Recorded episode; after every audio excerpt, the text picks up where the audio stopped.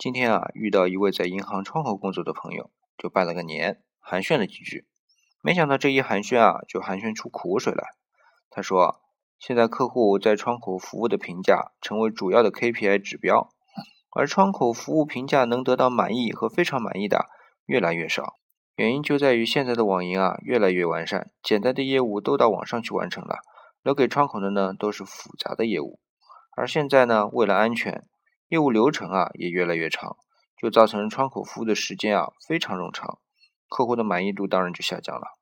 你看啊，如果我们只是用窗口服务质量来评价银行的服务，相信会呈现出下降的趋势。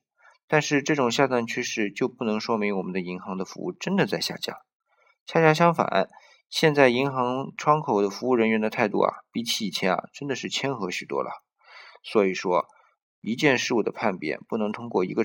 单一的指标啊进行判断。